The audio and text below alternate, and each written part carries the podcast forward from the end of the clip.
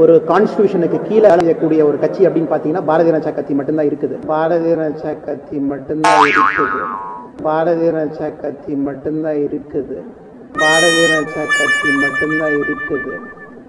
ஒரு விசுவாசமான ஒரு தொண்டனாக பாரதிய ஜனதா கட்சி பாரதிய ஜனதா கட்சியை பாரதிய ஜனதா கட்சியை தமிழ்நாட்டில் வளர்க்குறதுக்கு வந்து என்னால் முடிஞ்ச உதவி உதவியை வந்து நான் கண்டிப்பாக செய்வேன்.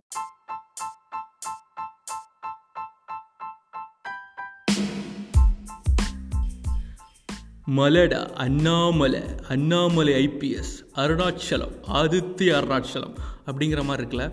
ஏன்னா நேற்று ஃபுல்லாக அண்ணாமலை ஐபிஎஸ் பற்றி தான் ஊரெல்லாம் பேச்சு. என்னடா திடீர்னு பாஜகவில் வந்து இணைஞ்சிட்டாரு ரஜினி கட்சியில் தான் சேருவார்னு சொல்லிக்கிட்டு இருந்தாங்க. ஏன் முதலமைச்சர் கேண்டிடேட்டாக கூட இதுக்கு வாய்ப்பு இருக்கலாம்னு சொன்னாங்களே என்ன ஆச்சு அப்படின்னு நீங்கள் நினைக்கிறது எனக்கும் தெரியுது. என்ன பண்ணேன் நேற்று அவர் கொடுத்த ஸ்பீச்சே வேறு லெவலில் இருந்துச்சு. நான் வந்து பாரதி ராஜா கட்சியில் இணைக்கிறேன் அப்படின்னு நான் வந்து தப்பாலாம் சொல்லலை. அவர் தான் சொன்னார். பாரதிய ஜனதா அப்படிங்கிறதுக்கு பதிலாக பாரதி ராஜா கட்சின்னு சொல்லிட்டாரு. நம்ம பசங்க விடுவானுங்களா? வச்சு செய்ய ஆரம்பிச்சிட்டானுங்க. நேற்று ஃபுல்லாக தலைவர் வந்து கிழக்கு சீமையில் a film by Bharathi Raja. படம் பார்த்துட்டு மண் சார்ந்த விவசாயம் அது கிராஸ் ரூட் லெவல் எலெக்ஷன் நடத்த போகிறேன் கிராஸ் ரூட் லெவல் பொலிட்டிக்ஸ் பண்ண போகிறேன்னு தலைவன் வந்து பாரதி ராஜா படத்தை பார்த்தாரு அதனால தான் நேற்று ப்ரெஸ் மீட்டில் வந்து நான் பாரதி ராஜா கட்சியில் இணைகிறேன் தப்பாக சொல்லிட்டார் அப்படின்னு சொல்லி கிண்டல் அடித்து ட்ரால் மீம்ஸ்லாம் பார்க்க விட்டுட்டு இருந்தானுங்க. சரி யார் இந்த அருணாச்சலம்? எதுக்கு தன்னோட ஐபிஎஸ் வேலையை விட்டுட்டு வந்தார். தற்சார்பு விவசாயம் மண் சார்ந்த விவசாயம் கிராஸ் ரூட் லெவல் பாலிடிக்ஸ் பண்ண போகிறேன்லாம் சொன்னார். ரஜினி கட்சியிலலாம் வேறு இணைய போகிறேன்னு சொன்னார். இப்போ ஏன் பிஜேபியில் வந்து இணைஞ்சார்? இதை தான் இந்த ஆடியோவில் நீங்கள் முழுசாக கேட்க போகிறீங்க என் மக்களுக்கு வணக்கம். சம்பவம் பை அஸ்வர் கேட்டுக்கிட்டு இருக்கீங்க. அதாவது அண்ணாமலை எங்கே பிறக்கிறாரு அப்படின்னா கரூர் டிஸ்ட்ரிக்டில் தான் பிறக்கிறாரு. ஸோ வந்து எஜுகேஷன்லாம் அங்கேயே முடிச்சுட்டு தன்னோட மேற்படிப்பு பிஇக்காண்டி பிஎஸ்டி படிக்க போகிறார் அங்கே வந்து மெக்கானிக்கல் இன்ஜினியரிங் படிக்கிறார். ஏசிபி கௌதம் மேனன் மாதிரி காப்பெலாம் போடாமல் ஒரு நல்ல பையனாக மெக்கானிக்கல் இன்ஜினியரிங் படித்து முடிச்சுட்டு எம்பிஏ பண்ணுறாரு ஐஏஎம் லக்னோவில் முடிச்சதுக்கப்புறம் சிவில் சர்வீஸ் எக்ஸாம் எழுதிட்டு இப்படி சாமி படத்தில் கேட்பாங்களே உங்களுக்கு ரெண்டுத்துக்குமே எலிஜிபிள் இருக்குது ஒன்று ஐஏஎஸ் இன்னொன்று ஐபிஎஸ் நீங்கள் எதுக்கு போகிறீங்க ஆர்ச்சா அப்படி ஐபிஎஸ் அப்படிங்கிற மாதிரி அவர் எடுப்பார்ல. அது மாதிரிலாம் இல்லாமல் இவருக்கு அப்படிலாம் கேட்கல. நான் சும்மா தான் சொன்னேன் ஐபிஎஸ்லாம் எடுத்திருக்காரு. எடுத்துகிட்டு கர்நாடகாவில் இந்த சிங்கம் ஆஃப் கர்நாடகா அப்படின்னு சொல்லி நிறைய வைரல் வீடியோஸ்லாம் வந்துச்சு. எப்பா ஒரு தமிழ் அங்கே போய் இருக்கிறது நமக்கு பெருமையாக தான் இருக்குது அப்படின்னு சொல்லி நிறையா வீடியோஸ்லாம் வந்துச்சு. அதுக்கப்புறம் என்னடான்னு பார்த்தா தன்னோட ஐபிஎஸ் வேலையை உதறி தள்ளிட்டு வந்துட்டார். வந்துட்டு நான் தற்சார்பு விவசாயம் பண்ண போகிறேன் கிராஸ் ரூட் லெவல் வந்து பாலிடிக்ஸ் பண்ண போகிறேன்னு சொன்னேன் சிலுத்து போய் சிலரெல்லாம் விட்டு இருந்தோம் என்ன மனுஷன்டா அப்படின்ட்டு. ஐபிஎஸ் வேலையை விட்டு வந்திருக்காருன்னா உண்மையிலே வேறு லெவல் தான் அப்படின்னு நம்ம நினச்சிக்கிட்டு இருந்தோம். அப்போ தான் அந்த பசங்க மத்தியில் ஒரு வீடியோ போட்டார். என்ன வீடியோ வந்துச்சுன்னா அதாவது எலெக்ஷன் பாலிட்டிக்ஸ் அப்படின்னு வந்துட்டால் யாராக இருந்தாலும் கண்டிப்பாக வந்தே ஆகணும். அதாவது அரிஸ்டோட்டிலோட ஒரு கொள்கையை வந்து மேற்கோள் காட்டி சொன்னார் ஒரு கோட்ஸை அதாவது ஹையஸ்ட் லெவல் ஆஃப் சர்வீஸ் வந்து ஒருத்தன் வந்து பாலிட்டிக்ஸுக்கு வர்றது தான் யாராக இருந்தாலும் சரி நீங்களாக இருந்தாலும் சரி நானாக இருந்தாலும் சரி எலெக்ஷனுக்கு வந்து தான் ஆகணும். பாலிட்டிக்ஸுக்கு வந்து நின்று தான் ஆகணும் அப்படின்னு சொன்னார்.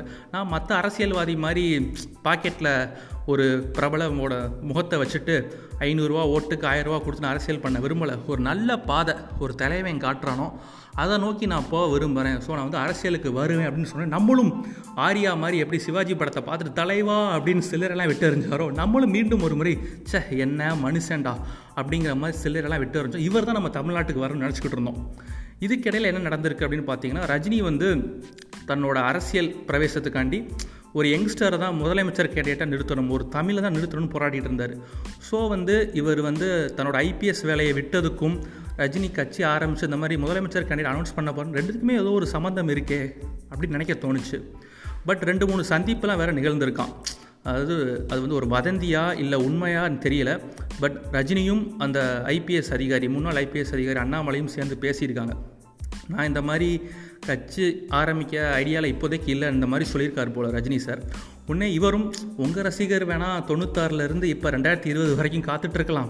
நம்மளால் முடியாதுப்பா அப்படின்னு தலையை வந்து பிஜேபியில் போய் சேர்ந்துட்டார். எல்லாம் நீங்கள் நினைக்கலாம் பிஜேபியில் சேர்ந்தாலும் என்ன ரஜினி கட்சியில் சேர்ந்தாலும் என்ன ரெண்டும் ஒன்று தான் அப்படின்னு நினைக்கிறது எனக்கும் தெரியுது. பட் என்ன பண்ண அதாவது ரஜினி இப்போதைக்கு அரசியலுக்கு வர்ற மாதிரி தெரியல அப்படின்னு சொல்லிட்டு அவர் பிஜேபியில் சேர்ந்ததாக சொல்லப்படுது.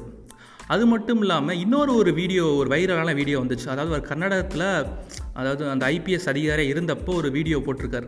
என்ன வீடியோ அப்படின்னா அந்த வீடியோவில் என்ன பேசியிருக்காரு அப்படின்னா நான் வந்து ஒரு பெருமை மிக்க கன்னடனாக இருக்கிறது பெருமைப்படுறேன்னு சொல்லியிருக்காரு.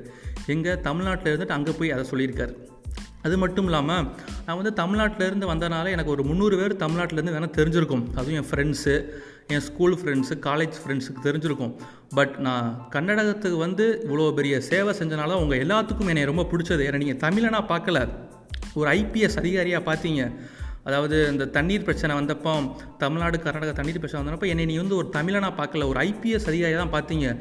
நான் என்றைக்குமே ஒரு ப்ரௌடு கன்னடிகாக இருக்க விரும்புகிறேன் அப்படின்னு சொல்லிட்டார். ஸோ அந்த வீடியோவில் நம்ம ச இப்படி ஒரு மனுஷன் தான் நம்ம தமிழ்நாடு அரசியலை மாற்ற போகிறான்னு சொல்லி சிலுத்து போய் சிலரெல்லாம் விட்டு எறிஞ்சோம். இதில் என்னடா இது இப்படி ஆகிப்போச்சு அப்படிங்கிற மாதிரி ஆகிப்போச்சு ஏன்னா ஒரு அதிகாரி ஊழலற்று அதாவது ஒரு நேர்மையாக இருக்கிறது மட்டும் ஒரு சிறந்த அதிகாரி இல்லைன்னு சொல்லுவாங்க. அதாவது தன்னோட மொழிக்கும் தன்னோட இனத்துக்கும் துரோகம் தல் பண்ணாமல் துரோகம் தள்ளப்படாமல் தானும் முன்னேறணும். தன்னோட மக்களையும் முன்னேற்றணும்னு நினைக்க தான் ஒரு உண்மையான அதிகாரியாக இருக்க முடியும். அரசு அதிகாரியோ இல்லை ஒரு அரசியல்வாதியாவோ. ஸோ இங்கே வந்து அவர் வந்து நம்மளே ஏமாத்துகிற மாதிரி இருக்குது கன்னடா பீப்புளையும் நான் வந்து ஒரு ப்ரௌடு கன்னடிகா அப்படின்னு சொல்கிற மாதிரி இருக்குது ஆக்சுவலாக ஒரு தமிழன் வந்து அங்கே போய் இப்படி சொன்னது வந்து நான் தமிழன் தான் அப்படின்னு சொன்னால் கூட ஓரளவுக்கு பெருமையாக இருந்திருக்கும். அவங்கள ஏமாற்றி நம்மளை ஏமாற்றி எதுக்கு? ஸோ இவர் வந்து எப்படி வந்து ஒரு சிறந்த அரசியல்வாதியாக நம்ம தமிழ்நாட்டுக்கு வந்து முதலமைச்சர் கேண்டிடேட்டாக எப்படி நிற்பார் அப்படின்னு ஒரு பெரிய கேள்வி இருக்குது ஸோ இதுவே தப்பாக இருக்கே இவர் எப்படி நல்ல ஆட்சி கொடுப்பாரு அப்படிங்கிறது தான் இன்றைக்கி பெரிய கேள்வி. நீங்கள் என்ன நினைக்கிறீங்க? அவரை பற்றி அதுவும் இல்லாமல் இப்போ ரீசெண்டாக அவர் என்ன பேசியிருக்காரு அப்படின்னா இடஒதுக்கீடை பற்றி பேசியிருக்காரு. இவிஎஸ் என்விரான்மெண்டல் சயின்ஸாக நம்ம சொல்லுவோம். அவர் என்விரான்மெண்டல் ஏதோ வீக்கர் செக்ஷன் நம்ம சொல்லிட்டு இருக்காரு. நம்ம படித்த வரைக்கும் இவிஎஸ்னால் என்விரான்மெண்டல் சயின்ஸ் தான் தெரியும். இதில் நம்ம பசங்க வேறு இவரெல்லாம் எப்பட்றா ஐபிஎஸ் ஆனான்னு சொல்லி கேட்டுட்ருக்காங்க உண்மையிலே இருக்குதா என்னன்னு கூட தெரியல. பட் தமிழே தன்னை வாயால் வரமாட்டிக்கு அப்படின்னு நிறைய பேர் சொல்கிறாங்க தமிழே சரியாக ஒழுங்காக பேச மாட்டேன் அது கூட பிரச்சனை இல்லை. நமக்கு தேவை வந்து நல்ல ஆட்சி. அது இருக்கணும் அப்படின்னு நினைக்கிறோம். ஸோ வந்து அவர் கொடுப்பாரா இல்லையா அப்படிங்கிறத நம்ம பொறுத்து தான் பார்க்கணும். நிறைய மீம்ஸ் அண்ட் ட்ரால்ஸ்லாம் இருந்தது. அதில் ஒன்றுனா நான் ஒன்று படித்தேன் இல்லைனா பேசாமல் ஒரு லட்ச ரூபா ரெண்டு லட்ச ரூபா சம்பளத்தில் ஐபிஎஸ் அதிகாரியாகவே இருந்திருக்கலாம். தேவையில்லாமல் இங்கே பிஜேபிக்கு வந்து ரெண்டு ரூபா சங்கி ஆயிட்டங்கடா அப்படின்னு சொல்கிறதெல்லாம் பார்க்க முடிஞ்சது. ஒரு ஐபிஎஸ் அதிகாரிக்கு வரக்கூடிய நிலைமை நினைக்கும் போது உண்மையாக ரச்சா லைட்டாக வருத்தமாக தான் இருக்குது சரி என்ன பண்ணேன் இதுதான் இன்றைக்கி ஒரு டாபிக் நான் நேற்றே பேசணும்னு நினச்சேன். நேற்று லைட்டாக கொஞ்சம் மிஸ் ஆயிடுச்சு. அதனால் இன்றைக்கி எப்படியாச்சும் பேசலான்னு சொல்லிட்டு பேசிட்டேன். உங்களோட கருத்துக்களை என்னோடய சோஷியல் மீடியா லிங்க் வந்து டிஸ்கிரிப்ஷனில் கொடுத்துருக்கேன். அது மட்டும் இல்லாமல் இந்த ஃபோட்டோவில் வேறு நான் கனெக்ட் பண்ணுவேன். அங்கே வந்து நீங்கள் உங்களோட கருத்துக்களை தாராளமாக தெரிவிக்கலாம். Stay safe stay positive tata bye bye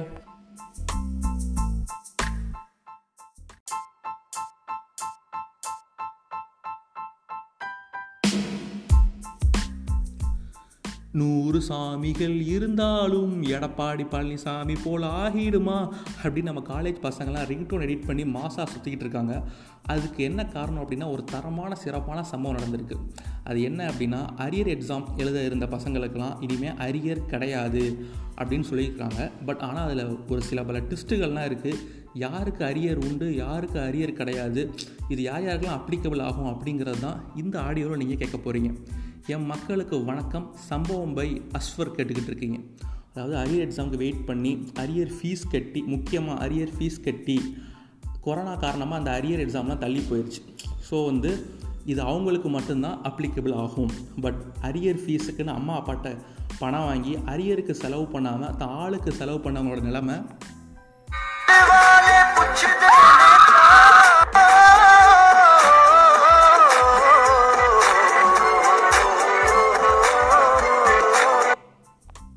இதான் நிலமை. அது மட்டும் இல்லாமல் இது வந்து ஃபைனல் இயர்ஸுக்கு அப்ளிகபிள் ஆகாது.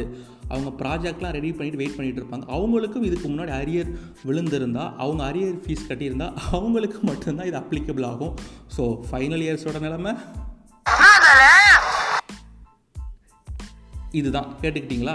அது மட்டும் இல்லாமல் M one M two M த்ரீலாம் arrear விழுந்தால் நம்ம எங்கேருந்து கிளியர் பண்ணுறது பர்சனலாக எனக்கு எம் த்ரீ அரியர் விழுந்துச்சு. அப்போவே நான் அரியர் அந்த அரியரை தூக்குறதுக்கு ரொம்ப கஷ்டப்பட்டனே சொல்லலாம். So M one M two M த்ரீலாம் உங்கள் பேர பசங்க அவங்கெல்லாம் அரியர் எக்ஸாம் எழுத வருவாங்க. ஏன்னா நம்ம ஜீனாச்சே அவங்க அரியர் எழுதி தான் ஆகணும். ஸோ அப்போயும் நீங்கள் அரியர் எழுதுவீங்க. அப்போயும் உங்களால் கிளியர் பண்ண முடியாது. ஸோ இதெல்லாம் தூக்கி சாப்பிட்ற மாதிரி ஒரு சம்பவம் நம்ம வந்து இபிஎஸ் பண்ணியிருக்கான்னு நினைக்கும் போது உண்மையிலே ரொம்ப பெருமையாக இருக்குது ஏன்னா ஸ்டாலின் என்ன பண்ணியிருந்தார் அப்படின்னா நான் நீட்டை வந்து தள்ளி வைக்க போகிறேன் இல்லை நீட்டையே தூக்க போகிறேன் அப்படின்னு சொல்லி உண்ணாவிரத போராட்டம்லாம் இருக்க போகிறேன்னு சொல்லியிருந்தார். அதெல்லாம் தூக்கி சாப்பிட்ற மாதிரி தான் எடப்பாடி நீங்கள் என்னடா நீட்டை தூக்குறது? நான் எக்ஸாமே கேன்சல் பண்ணுறேன்டா அப்படிங்கிற வேறு லெவலில் மாஸ் பண்ணியிருக்காரு அப்படின்னு தான் சொல்லணும். இதுக்கு முன்னாடி என்னோடய பர்சனலாக அதாவது என்னோடய ஃப்ரெண்டோட ஸ்டோரி ஒன்று சொல்லணும்னு நினச்சேன். அதாவது நாங்கள் பவர் எலக்ட்ரானிக்ஸ் எக்ஸாமுக்கு படிச்சுக்கிட்டு இருந்தோம்.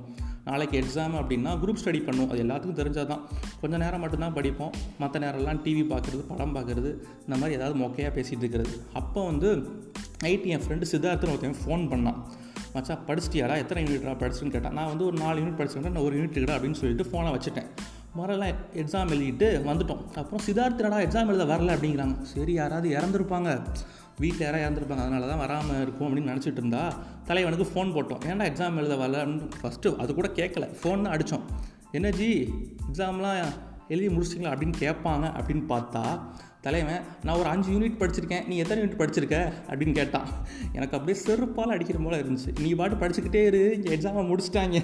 அப்படின்னு தான் சொல்ல தோணுச்சு. ஏன்னா தலைவன் பரீட்சையே மறந்துட்டான். ஸோ அதான் நேற்று அவனை கிட்டல் பண்ணிக்கிட்டு இருந்தோம். நீ இனிமேல் எத்தனை பிரச்சனைனாலும் மறக்கலாம். ஆனால் நீ அரியர் ஃபீஸ் கட்டிடு அப்படின்னு சொல்லிட்டு இருந்தோம். இப்போ அவன் அரியர்லாம் கிளியர் பண்ணிட்டான்.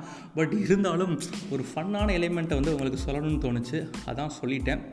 ஸோ எது எப்படியோ அரியர் காய்ஸுக்கு இன்றைக்குமே ரிலீவ் கிடச்சிருச்சு. பட் நீங்கள் என்ன தான் அரியர் முடித்து டிகிரி வாங்கினாலும் இன்றைக்கும் டிகிரி முடிச்சுட்டு அன்எம்ப்ளாய்மெண்ட்டான யங்ஸ்டர்ஸ் நிறைய பேர் இருக்காங்க. அவங்களோட ஆர்மியில் நீங்கள் சேருவீங்களா? இல்லை உங்களுக்கு வேலை கிடைக்குமா? அப்படிங்கிறத நம்ம பொறுத்திருந்து தான் பார்க்கணும். So stay safe stay positive so உங்களோட கருத்துக்களை என்னோடய ஃபேஸ்புக் இன்ஸ்டாகிராம் ஐடி வந்து டிஸ்கிரிப்ஷனில் கொடுத்துருக்கேன். அங்கே நீங்கள் தாராளமாக தெரிவிக்கலாம். ஸோ பாசிட்டிவாக இருங்க சேஃபாக இருங்க. டாட்டா பாய் பாய்